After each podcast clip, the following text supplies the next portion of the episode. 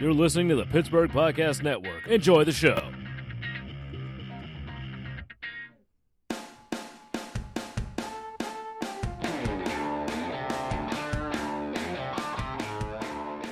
Jim Crane, No Restrictions, Pittsburgh Podcast Network. I'm here with my buddy Eddie Ifft, one of my favorite comedians. Uh, it, it really are. It, I, I love Eddie's humor. Um, I think because you're from Pittsburgh, maybe that's why I know you as a, as a great guy. I know how hard it is to craft a joke, and I know where you came from, how you started. And the funniest thing was, Ed, I got to be honest, I didn't know this until uh, on the phone. We were with uh, a friend, uh, Chris Robert, uh, who's a brilliant director um, in New York, and, and we're working on some ideas uh, with Eddie. Is uh, Chris and I are working on some shows, and I had an idea show with Eddie. We're we're get, trying to get a pilot going, all that stuff, and and Eddie, uh, we were on a conference call thing, and Eddie comes out of nowhere and tells me uh, this story of how he got into comedy, and it was pr- a pretty. I'm honored. I was I was like taken aback. But tell the story. Honored. Tell. I'm honored to be here. Uh, you tell this the is like story, one of my heroes. I grew up.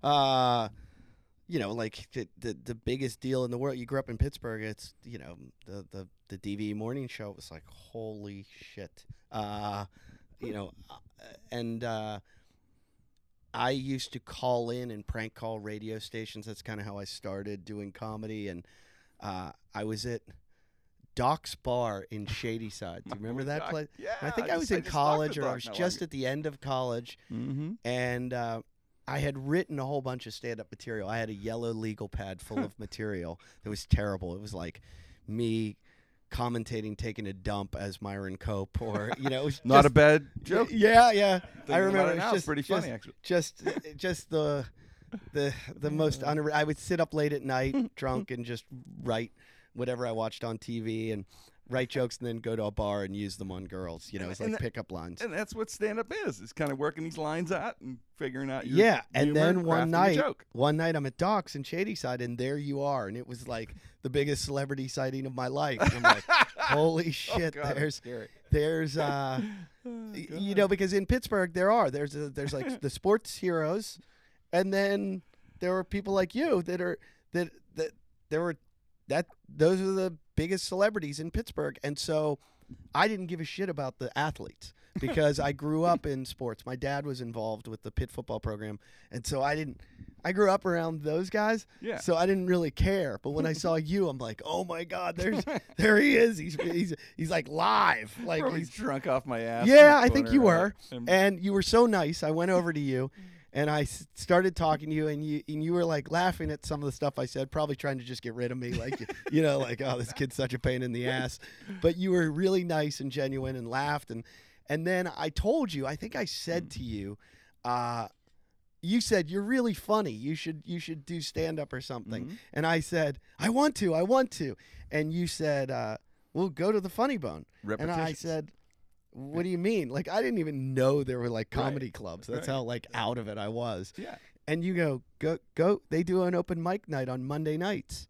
And I was like, oh. It was uh, crossing that line of repetitions. And I knew you had, you know, what, there's something I saw, I'm sure. And then in repetition, you know, now as an accomplished so, net, you got to get up there. It's the yeah. Other way. So I, so I called them and they said, oh, you have to be the first five callers. Oh God. Do yeah, you remember, remember that? Oh when, yeah. I remember when they did and that. I was like, and I started making the girl laugh. I'm like, what, which caller am I? She's like, you're like the hundredth or something.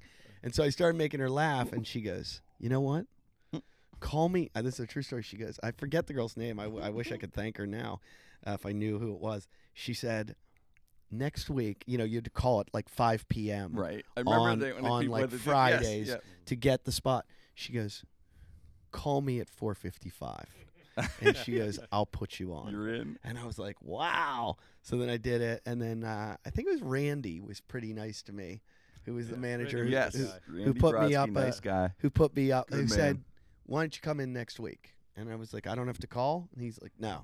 He's like, we'll just put you on. You made it, but uh, Did you, pay him? You made it in. You probably had to give him money. I'm mm. just kidding. I probably. I think Dave, I, Dave Sutton are just joining us. I think I had to hook him up with one of the waitresses. Absolutely. Yeah. And you know, they were all from Cleveland. I think that's why oh, they had you, such all, you, all three of them. All, yeah, the, they were. The Snyder Brothers and Randy. They were all were all Ohio from, guys. Yeah. yeah. And That's they, hysterical. They, they knew how to run a bar. I'll never yeah. forget uh, Jeff Schneider, the owner of the oh club. Oh, God, he's legendary. Yelling at me tell. one day in front of all the comedians. Yelled at you? You're at not funny. No. You're not funny. He told me the same thing. Did he really? Oh, absolutely. He yeah. told me, I asked yeah, him if I could get, started. I wanted to get bumped up from M C to feature. I think it was M C to feature. And he goes, why? And I go, because I want to, like, not be the guy that takes the bull. I wanted to, and in front of all the comedians, he started going, but you're not funny. Oh. And it hurt so yeah, bad. Yeah. Well, you know, oddly, is he wanted to be a stand-up. Yeah, that's what oh, I heard. Yeah. And so, and, and, and you would think that by doing that, that he would have some compassion for how difficult the art is. And he was brutal. I found, and he was terribly unfunny. I found, terribly unfunny. I found that most of the club owners that are comedians are the worst club owners. Yeah, they're are the, the worst club owners. Yeah. Meaning, like, like they w- treat way? you horribly, hmm. with the exception of there's a club in Atlanta called the Laughing Skull, and Marshall Childs is a comic, and he treats comics unbelievably, respectfully, hmm. amazingly. But all the other ones, hmm. it's like, but you're you're a comedian. You know it, what we when go I, when through. I was, when I was more or less, I'm sorry, go ahead, Dave. Good, no, no. Well, no, it's an odd, it's an odd thing, because it's the same thing with agents. A lot of the agents that are former musicians or something, they're they're a little bit more brutal than people that hadn't been involved in the business. And I don't, you would think that since they had seen see the side of, you know, loading in gear and and oh, all the things that you have to go is. through, yeah, yeah, yeah. that they would be a little bit more compassionate, a little bit more giving on on uh, you know, negotiating for you and stuff. And, and often you don't find that. We've not talk, not always. We, we've talked some to, some yeah, are. We talked about that on the show a couple of times. It's hard to get to get to the point where you get people to pay. Think about it, it's an honor to have an audience to pay twenty dollars to right, come see yeah. you. And it's hard to get to that level. And you would think those people would at least respect that, that you get to the point where they're paying to see you. And they still don't, Some a lot of those people. I and think I, they get mad at me because the people aren't paying. Like they're, it was a, you know, it's they, it's when they don't show up, and I'm like, I I, I, I, I thought I had an audience here. I, I when know. I the first six, I did for six years, the, the, the, the comedy clubs before I got on the radio, mm-hmm. twenty-five years. And now back to stand-up again, and it's in, it's changed a lot in in the sense of the structure of it. When I when I was doing it then, the clubs were literally. I remember uh, a comedian uh, named Max Alexander telling me. Uh, I know Max. You know me. Yeah. Yeah, he's nice. He said um, this is years ago, and he's he said Jim. He says you're we're all this is part of the rock and roll com- comedy. What do you mean? He goes. He said these comedy clubs are born now. In the eighties. He yeah. said, they weren't here before. I go, you know yeah. what? You're right. We're part of a revolution of this whole thing. I think you're right. So to be able to, th- the last two years of it, start to headline and all that, and you M C, it's still the same structure today, M C, middle, headline. So you start to headline and travel around the country, stuff, and, and that's how I got the repetitions to go wherever we were going to go, whether yep. you know, that happened to be radio for me. Uh, but it's but the owners changed, too, and that it was new, and it was... I think they were they were a little nicer because they were making money hand over yeah, fucking yeah, fist. Yeah. I remember on Tuesday nights at a Charlie Goodnight's in North Carolina, Durham, Raleigh, Durham. Great yeah, Raleigh, Raleigh. Yeah. Still, I might still be there. Still there. Still, still there. there. That Helium just bought them though. He knew what the hell he was doing, whoever owned that club. But it was. I remember doing that show. It was one of my first headline shows, and I remember uh, it sold out on Tuesday night. Tuesday, Wednesday, Thursday, Friday. No, I wasn't known. Tuesday. It, this is an unknown. Out on a yeah. Tuesday. No, now the headliners were me. I'm the guys. I'm, I'm not known at all. Yeah, sold out on Tuesday. Wow. So it was a different time where there wasn't cable was here, but you had H B O may do Robin Williams special and things like that. But before Netflix and all the and, and even as the cable started to get big with all the comedy stuff on and people, the only place you could go to see this was at the comedy club, and you paid ten dollars, which wasn't bad. And I know it was less. I'm sorry. It was like seven or eight dollars. Yeah, whatever, right, whatever yeah. a move, movie ticket was like a dollar yeah. more. So if you think about that, wow. And I a two could, drink minimum. Two drink minimum, but I could go out and see something I can't see anywhere else. Right. And it was at the time. It was the transition between the days of the great legendary people like Buddy Hackett and Henny Youngman into the observational Jerry Seinfeld, who was a younger guy at the time. Right. And right. Right. When the clubs, I opened for him a lot, uh, and people like that because. That's what he was doing, and, but that was the style was changing, and it just was. Well, a, and you, it was the rock and you and saw everybody. Birth. I mean, they had the Holiday House, and you had the Funny Bone, and you s- and every comedian toured. That's everybody how they made toured. Their money. We I still, I still think, uh, like you get your bag for your buck by going to a comedy club. If you go to a movie, mm-hmm. and let's say it's a comedy so. movie that they've spent hundreds of millions of dollars to right. make, and you go to the film, uh, my sister and I were just talking about a film, and she goes, yeah, there's about two really good laughs in it. Mm-hmm. Even if you see a shitty comic, you're, you're going to get, get like yeah. eight to ten good laughs Easy. over an hour and a half show where there's three comics. If it's a good show, you're going to laugh your four ass times, off four, for yeah. an hour and a half. If you think about it, if it's a good show, what we what you do when you're doing stand-up, if you think about it, I, I can't, I, this isn't me, this is from, I think, I can't remember who said this. It's Bill Maher or someone like that in an interview. But it's true, if you think of it, you're getting like eight laughs every two minutes. Yeah. Think about it. You're right? never going to get You're that not going film. too much longer than two minutes without it. You want, but I'm more of a storyteller and take longer stretches, but but it's all no more than two minutes, and you're getting another laugh. So think about it. You got to get them laughing eight times. You're going to get eight laughs every two minutes for an hour. That's and, a lot of laughs. And there's nothing better in this world. I mean, maybe you could say sex, but laughing is people yeah. smoke weed so that they'll laugh all the time. Like, yeah. you're going to laugh. And I never understand that, like, I'm going to smoke weed and then go watch comedy. Ooh. It's like, yeah, it's going to. Yeah, you already got it. Same thing. Yeah, you get it. I've never understood but, that. But, but, you know, getting back to the thing, that that's why live comedy is is. so intoxicating, because you're there, you get immersed in it. You're watching it on T V, you don't know where you're catching it. You don't know. Yeah. You're not around other people that are laughing. There's no build up. You're not seeing the opening act. There's no.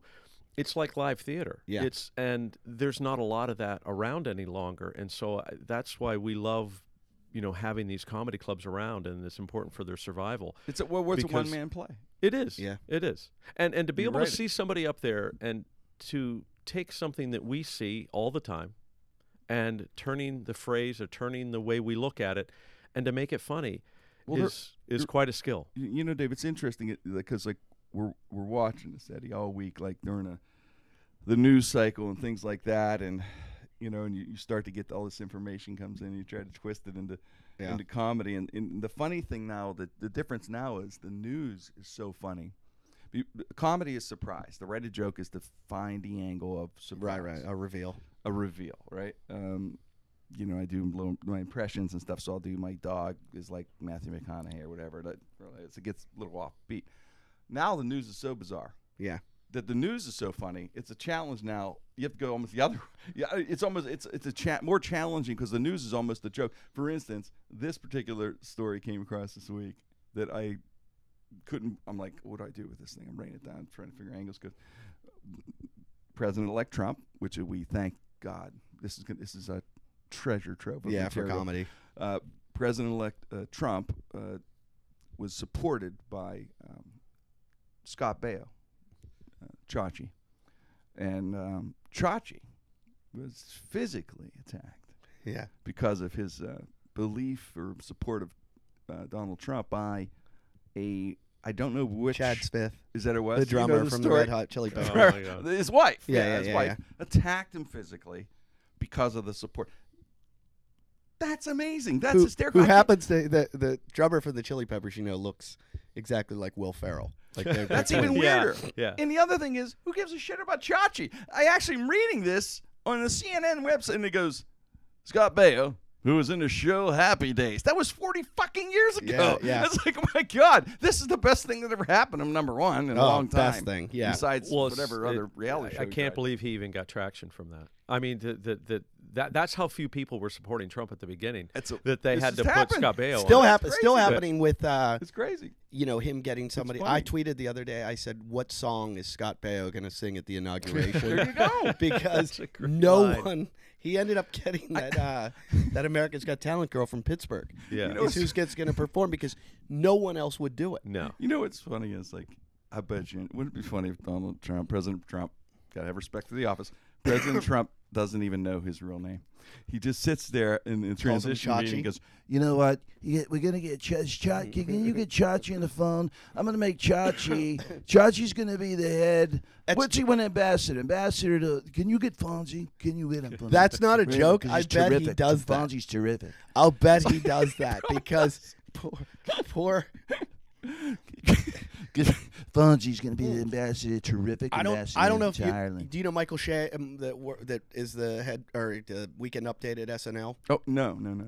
He no. was talking I know about, who he, is. Yeah, I know. He was saying, uh, there's this kind of joke that Trump doesn't read at all. And people are like, we don't think he does. I'm like, come on, he reads teleprompters. You can tell when he's on the tele. And they said when he came into S N L and was doing a guest spot, they were talking about, uh, you know, getting Trump to do this. And they're like, well, Trump doesn't read. And they're like, we'll get him. And they're like, he, he just, you get it, give him the idea and he'll he'll improv it because he doesn't read. And oh, I was like, wait, awesome. wait, he doesn't read? Uh, yeah, like, I don't think he can. And yeah. Then, well, then he, he can't you, spell. If you see that, you're gonna Dave's gonna be on the tweet. I'm a terrific, terrific, terrific reader. reader. Dave, very good reader. Yeah, I'm the best. He uh, and I believe me, uh, he, he, it's I love it. I love his craziness. Now I'm working. I'm going to work for him now. I'm going to go. I'm going to go to his support, whatever. And we're we're the reason he's president. I love the guy so, because I said I do a bit on stage about it about how. Like, even if you hate him, you know you woke up every morning going, I hope he said some dumb shit today. Yes. Because he was the first entertaining, like, yeah. truly entertaining president. Yeah. And that shows you where America, like, how insatiable for entertainment yes. we've become. Clinton like, flirted with it. Uh, and then when Sarah Palin came around, we all went, she's an idiot. Mm-hmm. God, is this this train wreck is fun yeah. to watch. It's like watching Jersey Shore. It's yeah, like it's watching true. any of those V H one shows. Like and he was a reality star, and he, and he knew it. And it's like that's the collective mentality of America that we all were like, I, I don't want to watch C-SPAN. That shit's boring. Right. Give me Trump. I'm and the situation. Have you done Have you done Australia situation. since? Uh... No, I haven't done it. And we were going to name my tour something about Make America Great Again, like a joke, a play on it. And uh, and then I said I said this. No, the election will be over. It, we'll get there like three months later. They'll forgot about Trump. It'll be stupid. Oh yeah, no. It's, and now I'm like, why, why? didn't I? Why? You know why? The, the other the other story that, that made me laugh this week with uh, President Trump, President-elect Trump. He has a. Um, By the way, I still don't think he's going to make it. I really don't. Oh, the, the no, electoral college. I think electoral some, college has got him in. Yeah. But I think by inauguration day, something is going to happen. You think he's going to tweet something out? There's Inaugurations a, are stupid. There's a lot of people that still, still hold out that he won't. But I there's it's it's coming. I if there was a bet on it, which I'm sure there is in England, we don't do it in America. Like because I was watching, I might. You know, throw like some money in there. Really? That, yeah, if it's oh, like I think a, he's gonna because it's it. probably like twenty to one. I think you know? he's gonna do well, it. A, a guy I know he's bet um, a guy I know bet that, that he would Trump? win. Oh, that, uh, and, and he said it was it was like fifty to one. Yeah, well, I think it was. It was I, I it was, I, was maybe a hundred to it one. Was, yeah, because she had uh, Hillary Clinton a ninety percent chance no, at one point. No, I'll yeah. tell you what the bet was because. Uh, Uh, somebody's got a problem. Uh, no, um, no, but I, I, I wasn't following the polls because I don't trust polling, and I said I trust Vegas because they don't want to lose money, right? And so they try to line everything up evenly, and it was I think I, I used to take screenshots of it. The, the about like a week before the election, it was if you bet, you'd have to bet six hundred and fifty dollars on Hillary. Or no, I'm sorry, five hundred and fifty dollars on Hillary to win a hundred dollars. Wow. And if you bet one hundred dollars on Trump, you would have won three hundred fifty dollars. That's exactly it. Yeah, that's yeah, what he it did. Was am- and so I, and I don't I, know what that and is. And I want that, everybody yeah. out there who's listening to know if you love Trump and uh, Donald Trump and everything, that's great. I respect the president. And that's the thing I think we should do. We have to step back. You have to respect the office. And I know the country's divided, but you have to respect the See, office. I, and, I, I, mean, I, I disagree with that now because see, I, I feel like I, I, I feel like you by what's gone on in this last election. Like I always felt like, and I'm not a I'm not a liberal. I'm not a conservative. Like I'm I felt moderate, like I felt like uh, you know that uh, Bill Clinton did a lot to to take the respect away from the office. Like I, I really feel like I used to put the president on a pedestal and go, this is great. And I didn't live through the Nixon years, so I didn't have the, but like that was petty compared to what goes on now. But I feel like these guys have, have tarnished it so much that. Uh, I'm glad you said this. This brings me to something. That we as Americans don't respect the presidency or we wouldn't put these people in. It brings me to. So maybe we you, should You're leading them. me right into where I wanted to go, which is it, it is funny because with time, you know, we we we just forget things, and the uh, the media is different now than it was many many years ago. But uh, I was reading on some other presidents and some other um, campaign, uh, you know, mudslinging, we'll call it, and things that they said. And the way they did it back then, you talk about things oh, yeah. it's, it that was brutal. President Clinton did and Nixon, they were like Walt Disney next to some of our oh, really? founding fathers. And in the things that they did as president to talk about, I mean, wow. And we and so I'm happy about it. Our, we were able to survive that, still be the greatest country on earth. And for instance, this was just running for president. Uh, Jefferson and, and Adams, okay, are right. running against each other, and uh, Adams wins one, and Jefferson follows and wins next. But anyway, in the, the, in the battle, the campaign, it gets so nasty. Um, Jefferson actually at one point said that uh, Adams was a hermaphrodite. yeah. So they, he just jumped right out of it, and then Adams. That's hysterical. I know. It's amazing. I couldn't believe it. This is true. Adams wants to fight back. So he prints an ad, because they didn't have the T V ads back then, but he prints an ad that said Jefferson, if he was elected, murder and incest would be taught in schools and practiced. Oh my! So he puts this ad out. Okay. Now, Jefferson, okay, is really, he's, he's really going at him. And he also said Adams... He goes, Adams wants, Jefferson says Adams wants to attack France the first day in office. Could you imagine like that going on now? Yeah. It, uh, the, it kind of is. It's kind of the Trump same Trump. exact yeah. stuff. Hillary wants to attack France. First day. First day, people. Hermaphrodite. Yeah, but that was, could you believe it? And, and the, the, my favorite thing of the whole thing was it got so bad at one point. In, in the press, different than now, right? Uh, Adams at one point said Jefferson was dead. He just told people he died. He announced he died. died. That's hilarious. He announced he's dead. And so, you know, you don't vote for a dead person. You're that's dead. hilarious. God rest you know, that's soul. the only, that's the only uh, like, sitting president that didn't go to the inauguration. Adams did not go to Jefferson's inauguration. And they, they both? And then they ended as best friends. They died. They both died on the same day on the fourth of July. ninety years that's old. That's crazy. Yeah. But I just, when you look back at that, and then, you know, obviously, that was forgotten. Right, right, right. Presidents came in, and and, and uh, so n- compared to then, we, we survived that. Now's now, so it, it is rather. In, it was intriguing when I was reading this thing. I was thinking, oh my God, if any of this stuff was, that's you hilarious. Know, you, isn't that hilarious? Well, yeah, I, I just can't believe it. Let it's me like, ask you guys though, since you know th- this is such great fodder for comedy, mm. but at the same time, the crowd is so divisive now. Does this lead you away from doing some material? I, I think the yeah, crowd wasn't divisive until now, like leading up to the election, because they call them leaners, people that voted for Trump that wouldn't admit they were voting for Trump. Right. So when you would go out, and uh, I had a priest once. It's uh, this. Is a, I'm gonna go way back. Uh, I used to be a ski patrol at Seven Springs. Oh wow! Really? I was the worst. And, with uh, Willie Joe, remember? Willie that's Joe? Awesome. And I, I got fired, and it was the worst. But you would, I, you're a comedian. You'd be the worst ski patrol. The worst. You don't want someone joking around with your life is in, you know, worst. Lab making jokes on your legs and broken yeah, in half. Not good. But there was a priest that was a uh, was a ski patrol with us. Oh, really? Because it was a volunteer job, and he said, he goes, uh, "You're a comedian," because I had just started doing stand up, and he's like, "I listen to comedians all the time," and he was a Catholic priest. And he goes, I listen to comedians. He goes, because comedians are better than anyone at having their finger on the pulse of the people. It's true. Of how the yeah. people think. He goes, so that's how I get my sermons. And I was like, wow, that's really, he goes, I, I know what people care about by what comedians are talking about. He goes, but I got to tell you. He goes, I watched that Def Jam. They say motherfucker way too much. He didn't and say I that. I swear to C D W, God. You caught me off guard with that. Was I, I expected him to be like a Carlin yeah, kind yeah. of, you know, wow. go, holy water, is it holy? Is it water? I mean, what was it? I mean, did so, Def Jam, nice. Okay. So I do believe comedians, and I, traveling all around the country, I, I felt like I had my finger on the pulse, and I was like, there is no way Trump's going to win this election because I see the way the audiences laugh.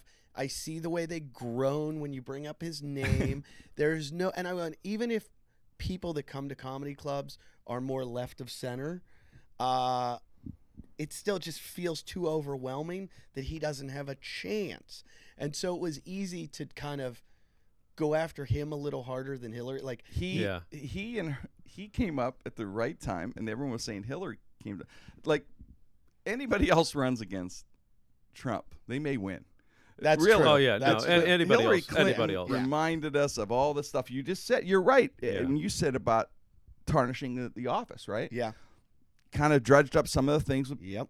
Bill, President Bill Clinton, and also obviously the email thing. It was was yeah. something but, that was but, bothering but, us. But, yeah, but people no matter what still, anybody says, yeah, and it wasn't that the email thing was bad. It, it was just that, or the hor- most horrible thing. Hillary reminded thing us that of, it was some kind of fucking thing behind our backs. Yeah. She yeah. reminded me of the kid, the little elf in Rudolph the Red-Nosed Reindeer, that was like, "I want to be a dentist."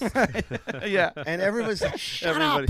up, shut up! You I can't be." A, but I'm gonna be a dentist, and everyone, every other elf was like, "Put." Push, push that little elf in the closet. And that's, that's, I felt like everyone was like, oh my God, this woman's just going to m- make herself president. None of us want her to be. You know, Bill didn't want her to be either, I bet. Deep down. Oh, I think, I don't know. To, I don't I think, think he wanted to get back in the White House. But no, he's probably partying in Vegas and had his own little. I heard he likes to party. He's got an apartment, at, or I heard in his library or something in Arkansas. That's cool. Not a lot oh, of really? presidents have that. Yeah. yeah. Like I a, heard he, like a, a buddy house. of mine I went to high school with here in Pittsburgh was the uh, Marine that would salute at the bottom of the helicopter. Oh, yeah? And so he traveled with them everywhere they went with the helicopters, Marine One. And I used to ask him, I'm like, t- he's like, ah, I've signed stuff. I can't tell you anything. And he'd be like, I'll tell you that. So he said they used to go to uh, Camp David and drink. Like they were, he said, Bill, when we're off duty, President. we're allowed to go into the bar at Camp David. And he goes, we have to wear white shirts and khakis.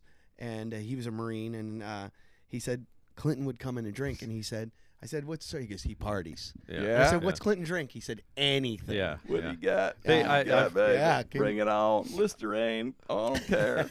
I, I heard he's a great people person. Yeah. I, we just did a day with Paul Reiser, and he said that when Clinton's talking to you, he goes, there's no one else in the yep. room. It's I heard the just, same about Bush, though. Yeah. Yeah. Uh, uh, uh, These guys all have to be to really To get to good. that level, To right? get to that level, you have to have a commanding uh, presence. There's a com- There's a comedian that's a joke writer. Excuse me, who uh, he plays the comedy and Magic Club a lot in L A, mm-hmm. and he was he wrote primarily for Democrats, and the Bush people saw him and they were like, "We need, we want you," and he wow. was like, "No, that's cool. no." He like said, he, "No." He was like a diehard, and they're like, "Just meet with Bush, uh. just meet with him," and he went, and he was like, "This guy's the greatest guy I've ever met." He goes, you got in a George room with W. Him. Yeah, George W. I like to do prop stuff. He's no, like, I'm kind of like Carrot Top, but I'm not on steroids. If you can do work something out, toilet seat. Toilet seat be fine on my head. Flip it. Larry the Cable Guy, he's cerebral to me, but I'm more on the prop. Can you work something for me? The guy, everybody said, yeah, I can do it.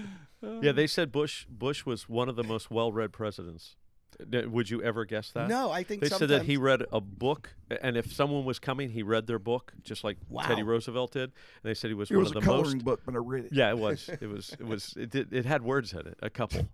But well, you wouldn't. You wouldn't guess that. All of those. You wouldn't no, get that. all no. of those. Uh, I mean, to get there, to get that. Yeah, out of to office, get there, you've got to be. You got to have you your shit be, together. Yeah, a little bit. I, I, I, think there, I think there's a lot of places you can get eliminated it's on overly, the way. Yeah, we're overly critical. So, are, do you see place. different pulses in different places of the, yeah, the of country? Course. Like California, Absolutely. you're going to have a different feel, but you start getting out here to Pennsylvania, and you know, I, I don't know how how much. I'll tell you what, the, the South, areas. the South is the South, yeah. and uh, my my in-laws live in the South, so I've spent a lot of time there, and. Uh, A few years ago, I was like, wow, you know what? I think America's really, we've really evolved and we're not that racist of a country anymore. And then I started going down south and I was like, oh, whoa, I was so wrong. I was so wrong. So, so wrong. I can't believe the stuff people say to me because I'm, when it comes to like, uh, I'm pretty, li- I mean, you know, my friends are everything and anything and I've traveled mm-hmm. around the world. So I don't really give a shit about what somebody... But then I'd go down south, and even Pittsburgh, because we all know Pittsburgh's a racist city, and uh, and like I'm I'm gonna say it. And uh, uh, I used to do a joke. I go, Pittsburgh's like like uh, people in Pittsburgh love black people as long as they're playing Heinz Field on a Sunday, oh. you know. But they'll they'll lock their car doors on the way there as they drive through the Hill District to get there. Um, but I went down south, and I was like, Pittsburgh's not racist. You go down south and you hear things. You're like, did did you just say that with people around? Like, like yeah. You didn't have any shame with that. And I, I you know, it's, I, it blows my mind. But, and I always say you can tell how racist a crowd is yeah. by when you do uh, any kind of racial humor, mm-hmm. the more quiet they get because they're, they've, they don't want to give it away. It's like, if I laugh at this, everyone's going to know how racist I am, so I'm just going to get quiet. So in places I'm where... About, I'm about my tongue. Like the, mo- Eddie Ifft, like my life, I'm the most racial stuff you see is in New York City, like where everybody's... There's an amalgamation of everything, mm-hmm. and, and you do racial material, and everybody's laughing because there's... They're so around they're, it. Yeah, yeah, there's no racism there. Yeah. But when you get down south, you start doing it, and they're all like, no, no, no. they're, they're going to know uh, that we had a meeting last week if we... If we laugh, if it, they're, in the, they're in the meeting. What if Eddie Ifft is exposing us? Yeah, but he I, must be stopped. And I, I can't stand. That's what bothers me about Trump. I feel like he's hurt comedy because if you had any racial material, it was like you're doing it ironically or you're doing it for fun, and it's like I'm totally accepting of every. But now I feel like if I'm doing it, I'm like Trump, and he's given us so much new stuff. yeah, yeah new doors, so new much horizons. New stuff. But it's also it's killed any like. Fun with racial material that you had before. Now all of a sudden you're like, oh, he's like Trump. He's the, you know, he's, he's calling and, you. And you have the liberals coming after you, and it's like, oh. Do you think some of that's coming from the colleges though too? Oh, because God. The colleges are extremely, oh. and you know, in in some respects, I think it's good because it it helps people identify the fact that you really you don't want to make fun of people for certain things, right? Um, but you know, there's there's a A counter side to that also too. Sure. You're, you're taking the fun out of things that sometimes are okay to laugh at. You think Trump's going to let took racism away, but climate change, polar bear jokes, terrific. The terrific. The the uh, the the I like the Bush thing was killing me. I was joking. um, that's I don't do racist. That's why I do props. That's everybody likes me. Yeah, he, he's he's got that Bush is Bush. Dead on. If I my close brother? My eyes, that's Bush. I actually thought it was Bush. I thought Bush called in. Um, I thought we were taking calls. The college thing. What I say about all kinds of like any kind of joke, they all need to be taken contextually. Contextually, I have a joke on stage where I uh, I talk about how I called my best friend a faggot, and this other guy goes, "You can't say that." I'm like, "But he's gay," and he goes. Then you really shouldn't say that. I go, but he just called me a faggot first. yeah. And then the guy was so confused because it's like, year old went into a are, ball. Are, they bo- are they both gay? And I should have minded my own business. Like, it all, like, you you can't put a blanket statement on something. Like, right. like saying, you know, one thing about a race, like they all do this or they all do that. People say that's wrong, that's stereotyping. It's the same to say, you can't say this or you can't. Contextually, you can say everything. It's mm-hmm. like it's like somebody said to Carlin or something, is rape funny or are rape jokes funny or something? And he said, it all depends on the context of the joke. Like, it, sure, some rape jokes are not jokes and they're not funny and they're hard. I wouldn't open hurt. With one. Right. not not a strong opener. Not a good choice. Wow. No, wow. I would, but uh, no, no, but. But I just do it with balloon animals.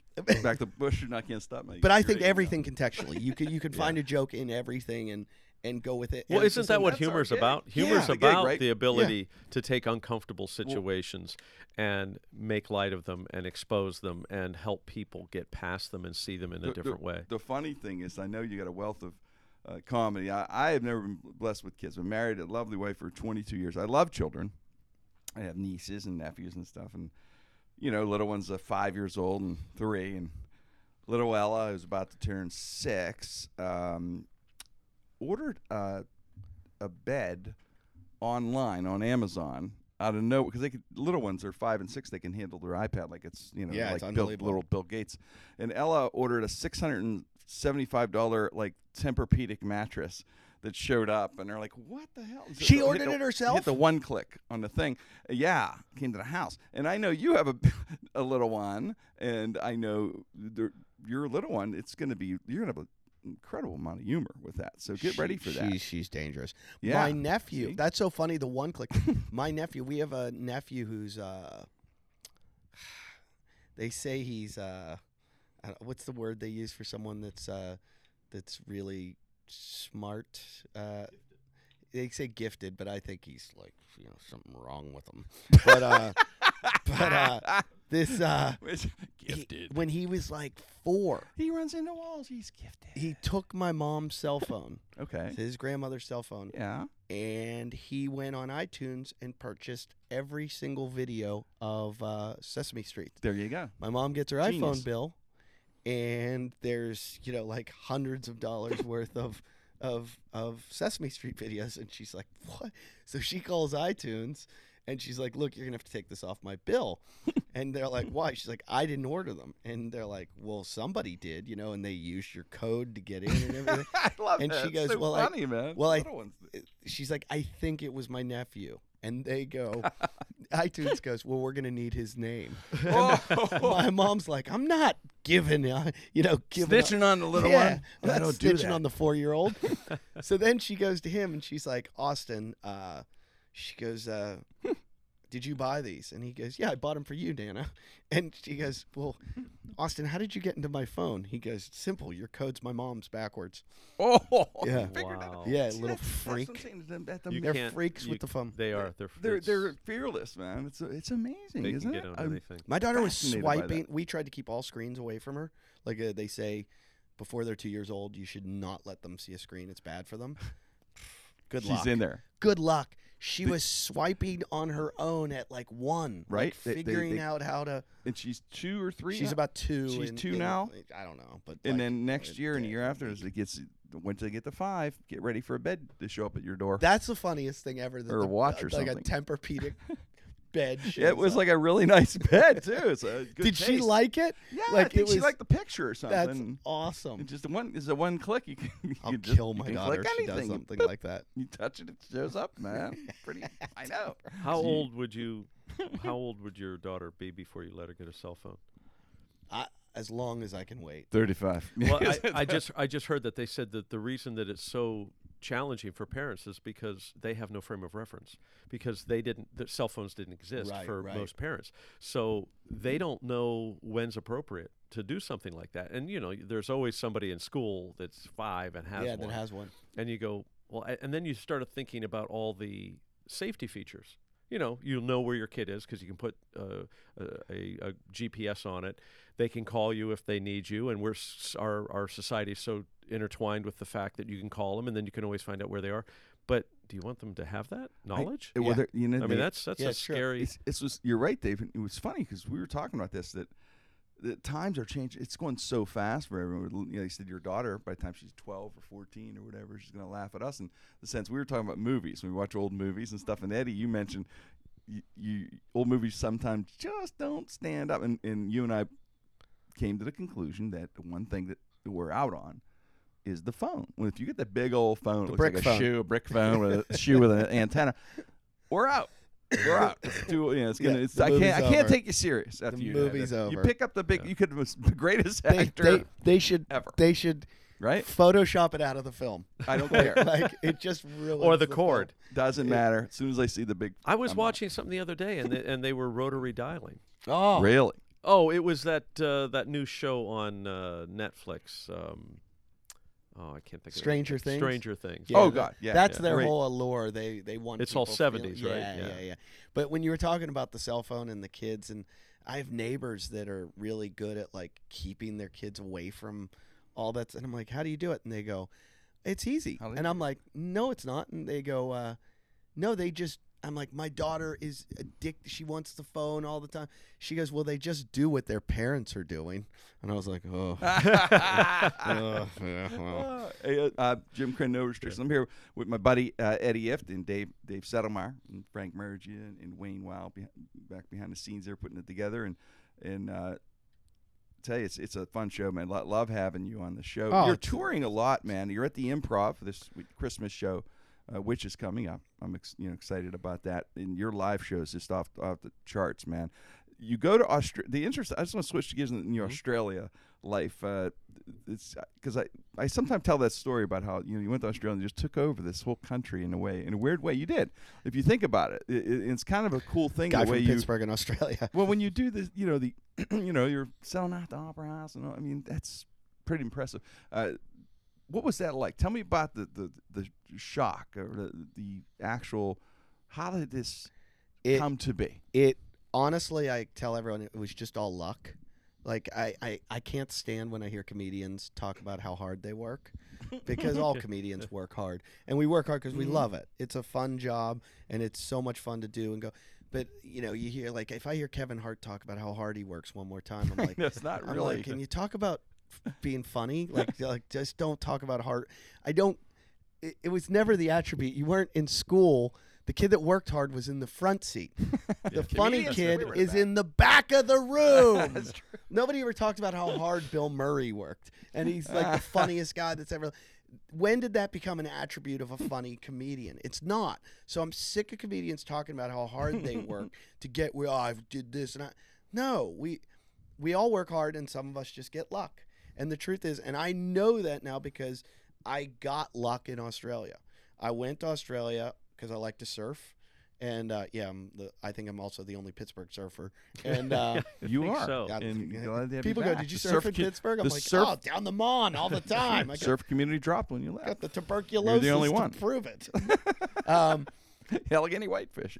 I went over. Like I, I had a career in in New York. I was working a lot and around the country, but I was working in England too, mm-hmm. a lot, which came from doing the comedy festival in Montreal, and. When you go to England to perform, and I went there, like you had the boom here. I came in after the boom. Mm-hmm. When I went to England, the boom had started. Okay. And it was crazy. But I mean, it wasn't crazy money. It was just, I get there, and this guy said, yeah, this agent said, I'll bring you over. You can do some gigs. Right. I figured it'd be like America. You know, I'd have to hustle and get a gig sure. there and there. He just sends me a, an email. And it's got every day booked for the next three months. Jeez. And I'm in a different city every night. And I go, no one knows who I am. And he's like, doesn't matter. They're just salivating wow. for comedy. Wow. So I went, and the way they structured the shows was there were four comics on the show, and a compere, they call it, and then three acts, or two or three acts usually. And they had uh, intermissions. So they have intermissions wow. where they let the audience go get more beers and go to the bathroom and come back. So it's kind of theater-like. Yeah. And they all sit in rows, so they're packed together in these rooms. And I'd be like, how much do I get paid in these gigs? And he's like, oh, it's pretty much two hundred pounds a set. So it was like equivalent of at the time, like four hundred? Uh, about four hundred dollars. Wow. And uh, so I was getting four hundred dollars a show. And some nights I'd do three shows. Whoa. And it was like every night of the week. And I was like, this You're is. You're like, what? And I was not making this money in America. I was like, this is no, incredible. It's crazy money. It's great money. But like, I didn't even look at my. my list of where I was going. I would just every day be like, oh, where? And he'd kind of call me and be like, hey, it's a two-hour train ride to Hull, or you're going to Wigan, or you're going to you're going to Newcastle, or you're going to Manchester, and, and tonight you're in Manchester and Liverpool, and that's an hour away. A that's guy's gonna drive. So I was doing all these gigs, and then one night I see Jersey, and I'm like, Jersey? I'm going to New Jersey? He goes, no, you're going to the Isle of Jersey. I'm like, where's that? He's like, it's off the coast of France. Wow. And I, he goes, after your gig in Southampton, you're going to go to the airport. They're going to, okay. And then I saw Amsterdam, and I'm like, that's not even in this, that's in another country. And he's like, what, you have a problem? You don't believe they have, you don't believe they have yak yaks in Amsterdam? They do.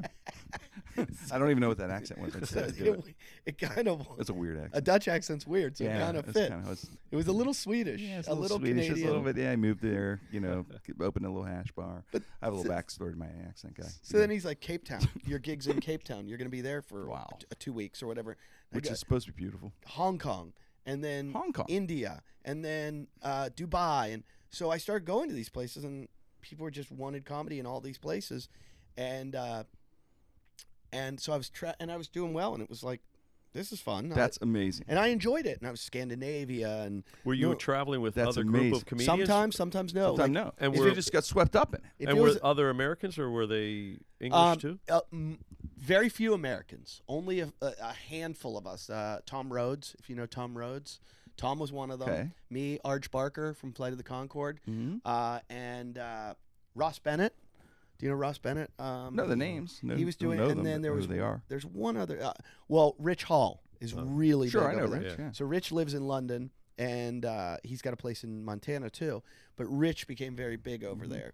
There's a festival in Scotland in in uh, August called the Edinburgh Fringe Festival, which is where it's and there's five hundred shows going on every every night. That's amazing. The whole city is taken over by by a festival, and you can go see. You could see how you could see twenty so, comics in a night, thirty so you, comics. So you got swept up into traveling all over the world, yeah. doing comedy all over the world, yeah. And, and then I, you end up in Australia, and then you started in some T V. But Australia, I went just to surf. Like really, my friend. That was your downtime. My friend was an Australian comedian, and I said, "Hey, if I go over there, can you get me some gigs?" He said, "Call this guy." So I called the guy, and the guy said, "Yeah, I'm familiar with you from the festivals." And he said, "I think I can get you some gigs." And I went in and I did all the pub gigs. I mean, these were like yeah. like open mics practically. Yeah, you gotta and work I did hard them, a little but bit. The crowd, no, the crowds were like, they wanted comedy, huh. but I didn't realize. I thought I was doing the best gigs. I was doing the shittiest gigs, and I was doing them for like a hundred dollars every night, and Australian, which was like seventy dollars American. Okay, and uh, so one night they said to me, I came back. I said, "I'll come back. I like it. I just want to surf again." Came back, and the while I was there. My agent said, "Hey, I got you on this T V show, and uh, you're going to do five minutes of stand-up." And I was like, okay. Mm. And uh, I didn't know what it was. And it was a show called Rove Live, but I didn't realize it was their Letterman. And oh. they only had, they only had four channels at the time. Okay. I mean, this is only ten years ago. They had four channels, that, and then like maybe a tenth of the country had cable. Mm-hmm. So the whole country watched the show. It was like doing the Tonight Show yes. in you the eighties. Everybody's captivated with it. And I go on thinking nothing. They didn't even go over my set like they do in America when I do a T V set. I go on, and I just it was a fun set, and right. I did well, and I, I leave, and I meet up with my buddies late that night to go get drinks, and we go to bars, and people in the street are stopping me going, wow. Eddie Ifft, Eddie Ifft, and I'm like, wow, did that's amazing. Did that just happen Jeez. in five minutes? That's amazing. In five minutes that happened, yes. And my agent calls me. He goes, "Hey, we're moving you out of these." Uh, hmm. these pubs, and you're going to be doing small theaters now, your shows. And I went, wow, what? And he's like, yeah, yeah, yeah, you're going to do theaters now. And I was like, did this just happen that My quick? God. So when I talk about luck, it just, it yeah. really was a lucky Have thing. You done that show I, at, oh, since then? So I was the first person to do it twice in one year. They had me back, and then I did it again. And I have ended up going on to do like probably fifty shows in Australia. Really? Yeah, yeah it's, it's Rove. Rove Live. So he, he Rove finished Live. The show. He actually came to America and tried to make it. In Conan America. Took over two years. Rove comes back. They no, talked They talked about Rove taking over a show in America. Really? I was, believe it. He was, I think he was that successful, right? He was so successful. I mean, he twenty million people live in Australia. twenty million he people knew who Rove that was. was his, That's he amazing. Was the yeah. Carson of yeah. Australia. He was. He was. Right? Yeah, I that's mean, it's amazing. Ch- it's changed now because they've got every channel. That's so now, so amazing. Now they have everything we have. But, you're, but here's the thing: you're you're known. They, you can, uh, they, it's perfect. Not as much anymore because you know how it is here, where well, it's more saturated. But once they know you, they know you. You're famous for like a week here in America, and then they forget about you. You know, then you're Chachi. You're Chachi. Although Chachi, big comeback, terrific. I know. Love them. Celebrities would terrific. Be. You want to you want to help your career. Jump on the Trump bandwagon. I'm on. Because, I'm in. Yeah, because no one else will. But if you do, you've got half of America that's going to love you. Jimmy's on the Bush bandwagon. That's I a little. Both. I like, I, I, let's bring back Bush. I'll do it for you. We're going to tour Australia. You know, we're going down under. I love koala bears. You know, koala bears are high. You know, they're high all the time. They're always high. Well, they're, are they, they really eating, high all the time? Uh, they're high all the time. Eucalyptus has like some kind of thing. Really? Yeah, they're just stoned. I, you know, I, I covered the Olympics uh, there when it was there. In, in the oh, you? Australia. Oh, yeah, we talked about this. There's like ten days, and in ten or twelve days. But anyway, one of the days I went to this reserve, and this lady who was um, with the, the company that was sponsoring or whatever, she takes us a bunch of people, and this was. A, It wasn't Bindi Irwin or whatever, but it was like that. And uh, and I remember holding a koala bear. Yeah. He looked higher than me, which yeah. is amazing back yeah. then. But he, so he's all stoned, and I'm holding him and stuff, and then uh, he's other, but this, the weird part was, and I had no idea what a dingo was. So I'm, I'm, I see this dog, and he's like in this caged like area, kind of open, kind of caged. He looks like a dog to me. And I walk in, I wander away from the group, and I am petting this dog. You I'm, pet a dingo? Yes. And I have him on his belly, like kind of on his side. That's like a coyote. Yes, you, you could kill me. And the lady running the tour, just I'm rubbing his side, and I'm like, hey, good boy, good boy. Like, and the lady's there, sir. I'm like, yeah, she's nervous. I'm like, yeah. And I'm and me, I'm like thinking I'm, I'm Cesar Malone, the dog whisperer, something, whatever. And, and she's like, slowly get up and walk away. Slowly get up and walk away. And the dog's tongue high, eyes rolling up. And I'm like, I got this. And she goes, no, sir. I mean, and I go, okay. So I get up real slow, and I'm like, well, what, what did I do? I thought something was going to come. I thought something was coming from somewhere else. I had no idea what the hell was going on. And she goes, sir, that's a, that's a dingo. And I go, what is that, like a golden retriever of Australia? So she goes, no. Like you said, she goes, she was like, it could have ripped your throat yeah, it's, out it's, it's, at any second. She goes, that's a, not a, what you think. It, it could have really, could have really hurt you. Could have killed you. And I'm like, really? Interesting dogs there. But anyway, no, but yeah, it's but a wild, I'm surprised wild you didn't dog. adopt it. Well, the wildlife there, and, and that's the thing. I'm talking, the wildlife, it's crazy. The yeah. first thing they tell you is there's twenty things that can kill yeah. you. Yeah, but I'd be no so one, afraid. No one Every, does, though. Right? They say. They don't die from so things like that. For example. They say, you know, the snakes, the sharks, the Every spiders, spider. everything will kill you. Yes. And I'm like, okay, how many people die a year from these things? And they're like, well, no one, but. Oh, good. And I'm like, so they just like to scare it. Well, it's because they, they're not in the pubs. They do like to scare. I've been surfing in Bondi well, Beach. Oh, God. Where, Bondi Beach, yeah. where, the, where the shark alarm goes off. Yes. And uh, so I didn't. It's not a common thing. It's not like a surfing thing where there's a shark alarm. It's her alarm like. But, but yeah, but yeah. but, but I'm I'm out there paddling around, and all of a sudden I hear this like, you know, like when a fire alarm yeah. kind of thing go off, like, wah, wah, wah. And it's a very crowded, packed beach, and I see everyone start moving in towards the sand. And I'm oh, like, Jesus. I'm just going to do what everyone else is doing right now. You've seen every movie. You've yeah. seen every shark movie. So my heart's beating really fast. I'm like, is it behind me? Oh, God. And, I, and I start paddling in.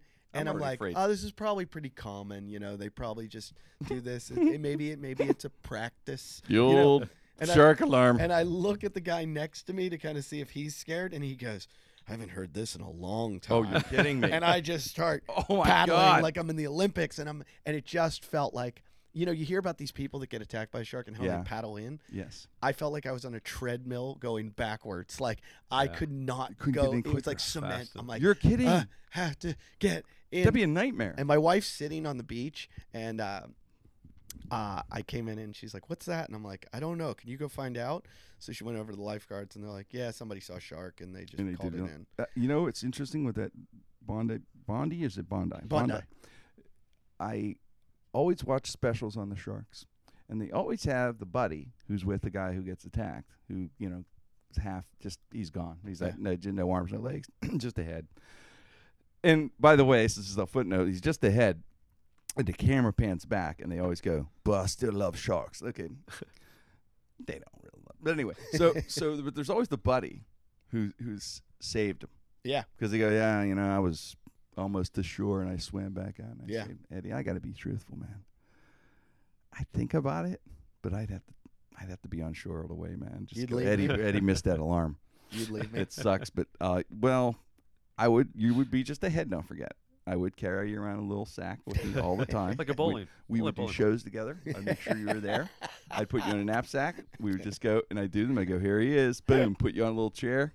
Take care of you. I wish you'd make me into a bobblehead. And I, you'd be like, a bob, you're the ultimate bobblehead. yeah. You use your big, your big knob. You'd, you'd be like, but, but I just don't know. I don't know how they do that. How do you turn around and go back oh. to a friend? Well, there was. I a, mean, God bless you, Dave. I don't know. I'll tell you, there was. I mean, I got to swim back to a shark. There was a contest last year. I, I'm a big fan. In fact, I, ju- I just got. I'm I'm a massive surf fan. I, I mm-hmm. last week I was in Hawaii doing the Surfer Awards. I wow. I, I opened the That's awards cool. and everything, and all the pro surfers were there, and I was like a little kid, just like, oh my God, they're all look who's there's Kelly Slater. You know, I was wow. Like I know out. who he is. He's yeah. big. Yeah. And uh, so last year during one of the competitions in uh, South Africa, where I have surfed, uh, uh. Mick Fanning was, they said, attacked by a shark, which he wasn't. Anybody knows that when a shark attacks you, they come from the bottom. They uh, great white. They, you have no they, arms left to. Y- you're done. When they attack, mm-hmm. they're they come on so quickly from the bottom, you never see them. But a lot of times they will swim around you to mm-hmm. see if they want to eat you. And I've gone diving in the cages with them in South Africa. Huh. So I've seen how they act, and I'm, not, I'm no expert by any means. But what happened to Mick is, and a lot of people get bumped. I've never been bumped, thank God. Uh, I have seen hmm. sharks surfing, but uh, a bump is they will come up and bump your board from underneath, just really? to like, check it with their nose to see what you are and if you're a seal or, and um, huh. Mick Fanning was not bumped, but I think what happened, the shark got tangled in his leg rope, you know, the leash that goes yeah. from your yeah. from your board, got tangled, freaked out. He started flailing at it and punching at it, which mm-hmm. you should do. And then the guy in the contest against him, Julian Wilson, who was another Australian, who's a friend of his, they said swam towards him to save him. Whoa. God bless. Now, I've watched that video. mm. There was a jet ski, because they have like the safety jet, behind Mick. Julian was swimming for the jet ski. He was going to save. He was not going to save McMahon, and he was put on a pedestal. Like he, and he's like, he's like, and he even took it too. You know, he's like, you know, I just saw Mick in this position, and I knew See? it. No, you didn't. You did not you do it. The, See? So you're telling me they all lie to these people. Yeah, they're they're not truthful. Li- you, you, See, I would be, that's why I don't I don't surf, because my embarrassment would be I'd freak out so bad that literally, seriously, if something like that happened to me, I'd be on the news for beating up a baby seal. Like, you know, not even a shark. Well, you'd like, throw that, you'd sacrifice the seal. I'd be like, I don't know. I don't Look, know. I've almost beat up seals because they, like, Uh, Santa Cruz, yeah. I surf every once in a while, and the seals hang out in the lineup, and they're food they for up. sharks. So I'm like, um, uh, there's this one yeah. one day that was like literally like sunning himself. You know, they get that like upside down. Yes. And I'm going, get the fuck out of here. Get away from me. and, and I'm like, like, and they're like, I'm luring sharks. Yeah, because that's what I'm thinking. I'm like, like you are food for the big they're sharks. Messing with you. The sharks going. And it's just, and it was like, the shark's gonna think me. you're me. Yeah, and I was like, well, if you look underneath when a surfer's on a board, it looks like the shot, it looks just like a seal. And we wear black wetsuits too, which I don't know. Which really saying. does. You might as well yeah, put on, like, you might as well wear a little seal hat at that point. I know. Go all the way. Aren't there, there's these new whiskers. wetsuits well that whiskers, are uh, they're yeah. supposed to make to repel them? There's all work? kinds of new things, like Bad a magnet thing, and, yeah. and, and I, the only thing that does work is uh, they they put this like buoy out in the water hmm. that has, it's like a depth finder, you know, fish finder. Yeah. And it can find big fucking fish. Oh, to let you in. know. And so then like a guy with a computer can be like, wow. hey, and that's what they did for South Africa this year, because it's a very sharky area. Huh. And they go, hey, uh, uh, there's one in the area. Get everybody out of the water. Yeah, I'm amazed. They can't put I'm, any I'm kind of sonic sound in the water to I, I drive mean, I'm them su- out. I'm surprised they can't. Like a dog? I, Dave wants a Dave wants a shark fence. Yeah, Dave, we want a little collar no, on they, him. They, Get they, him out. Bad shark. Bad. Him no, they, they, oh, funny you said that. Bo- Bondi Beach is all netted. Uh, to prevent the sharks from coming in, they net a lot of beaches, and but somebody told me once, they're like, "Go swim out to that net." They mm-hmm. go, it goes down ten feet. The the bottom of the ocean's twenty feet. So, so there's sharks like, like wait, they're going second. right under. The sharks like, this out. We got to go under the fence uh, again to yeah, go yeah. get the meat. Yeah, like this is easy. They're thinking, right? But it's when not... I was in the shark cage in South Africa, we went down. Me and two other comedians went down to where they shoot all those documentaries. Yeah. And they've got a whole business where like there's like ten different shark boats. I would do it once. It's awesome. It's Dave, worth I know doing. you do it once. Yeah, it's I, awesome. I you get in a wetsuit, you go down, and uh, it's it's first of all, Cape Town's an amazing place to go on a holiday. Heard it's stunningly beautiful. Amazing, yeah. And then uh, that's worth the trip. The whole going there is worth going shark diving, and they're probably going to put an end to it soon. So go do it now. Because uh, they say it attracts sharks to boats. Oh, really? They they put fish oil in the water to attract. They used to chum, oh. now they put fish oil.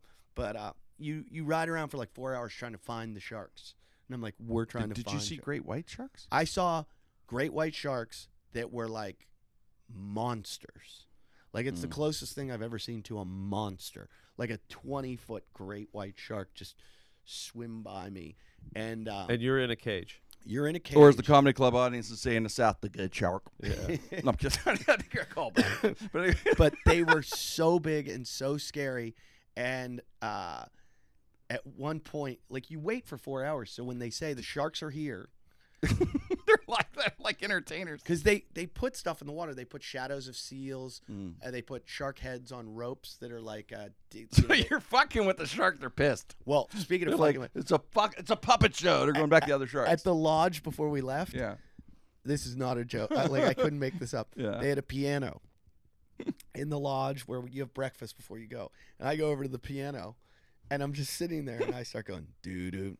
You did, you did this thing. I got uh, it's it, the only right? thing I know how to play on a piano. Which is and I'm beautiful. Like, doo-doo, doo-doo, be there. Doo-doo, doo-doo.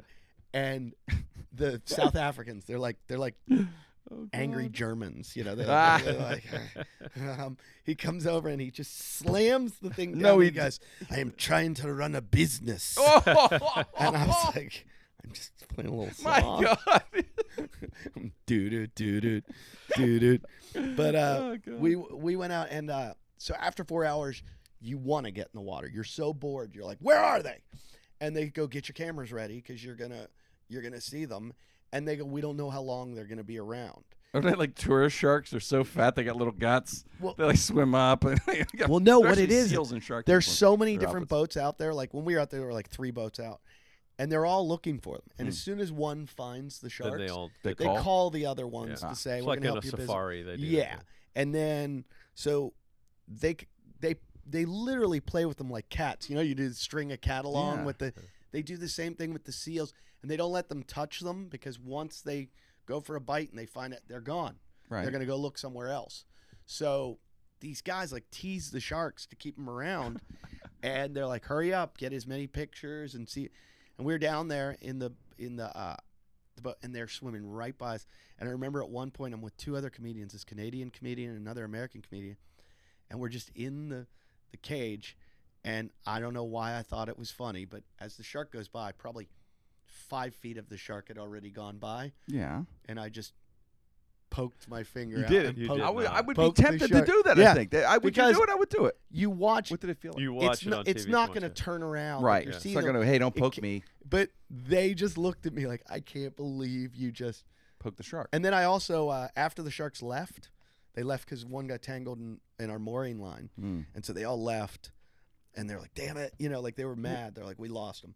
There was a, uh, uh, I, I said to the sh- shark master, that's what he was called, I said, can I jump in the water? He goes, sure.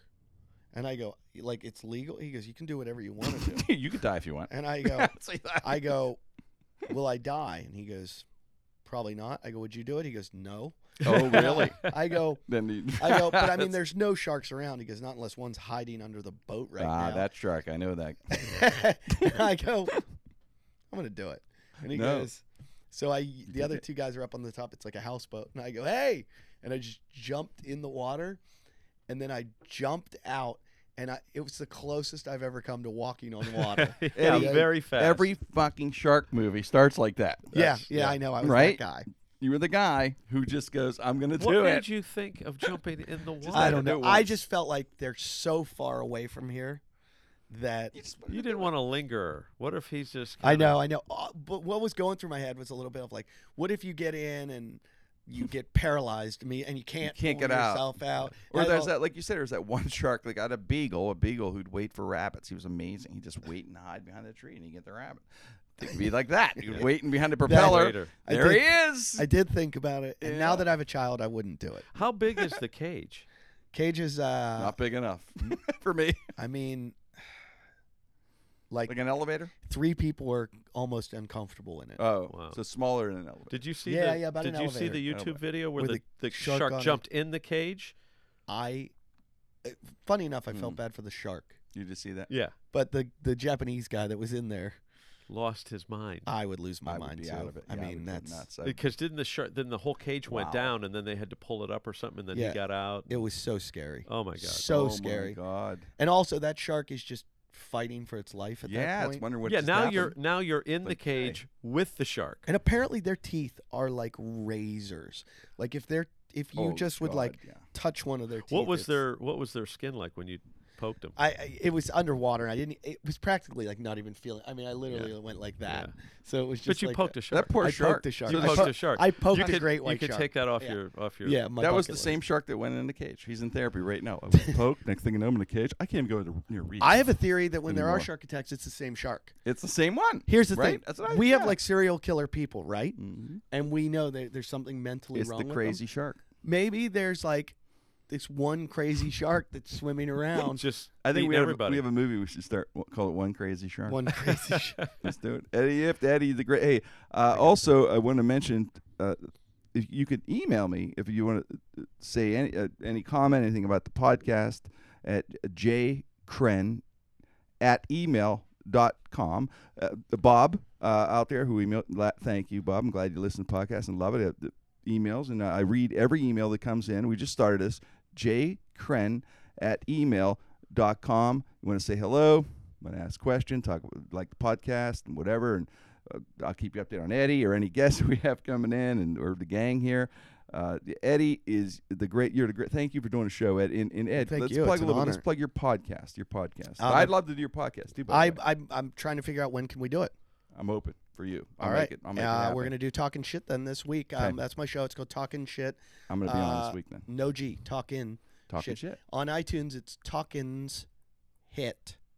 Because they wouldn't. Yes, I tried the sense. asterisk. They, gotcha. they pulled that. Yeah, yeah. Tried everything. Talkin's Hit on iTunes. We have almost five hundred episodes, and uh, I have another show too called Wadcast Podcast, which is about CrossFit. It's weird. Oh, really? Yeah, I do a lot of CrossFit. Well, Jimmy, you so should be right all over that. My wife loves that stuff. Yeah, Eddie, and Dave knows. My wife's a health. Yeah, person. She's huge. Yeah, I'm I'm a bit of a health freak myself, yeah, but um, that's awesome. The uh, that's a fun show. We just kind of make fun of CrossFit, but uh, but Talkin's Talkin's Hit is the big one, and my next guest will be Jimmy Crane. I'm excited. Thank cool. you, yeah. thank you. And then at the Improv, headline the Improv uh, this weekend. If you have friends in from out of town, family, a lot of people do. Christmas, it's it's a Christmas show. Eddie's, uh, as you know, you listen to him. You know, he's a Pittsburgh guy, man. We got to support our Pittsburghers. Like I said, he's the real deal. He's a real Pittsburgh guy. Uh, you, you know what I mean. Anyway, Eddie, you're the best, man. Thanks for, thanks, thanks for taking Thank time, you so out, much. brother. You're the, you're the greatest, man. Eddie Ifft, Jim Crane, No Restrictions. No Restrictions. This is John. And Craig. And we are from the uh, Jagoff Podcast, the only podcast all about Pittsburgh. Check it out on Pittsburgh Podcast Network dot com. Thanks for listening to the Pittsburgh Podcast Network. Check us out at Pittsburgh Podcast Network dot com. Thanks for listening.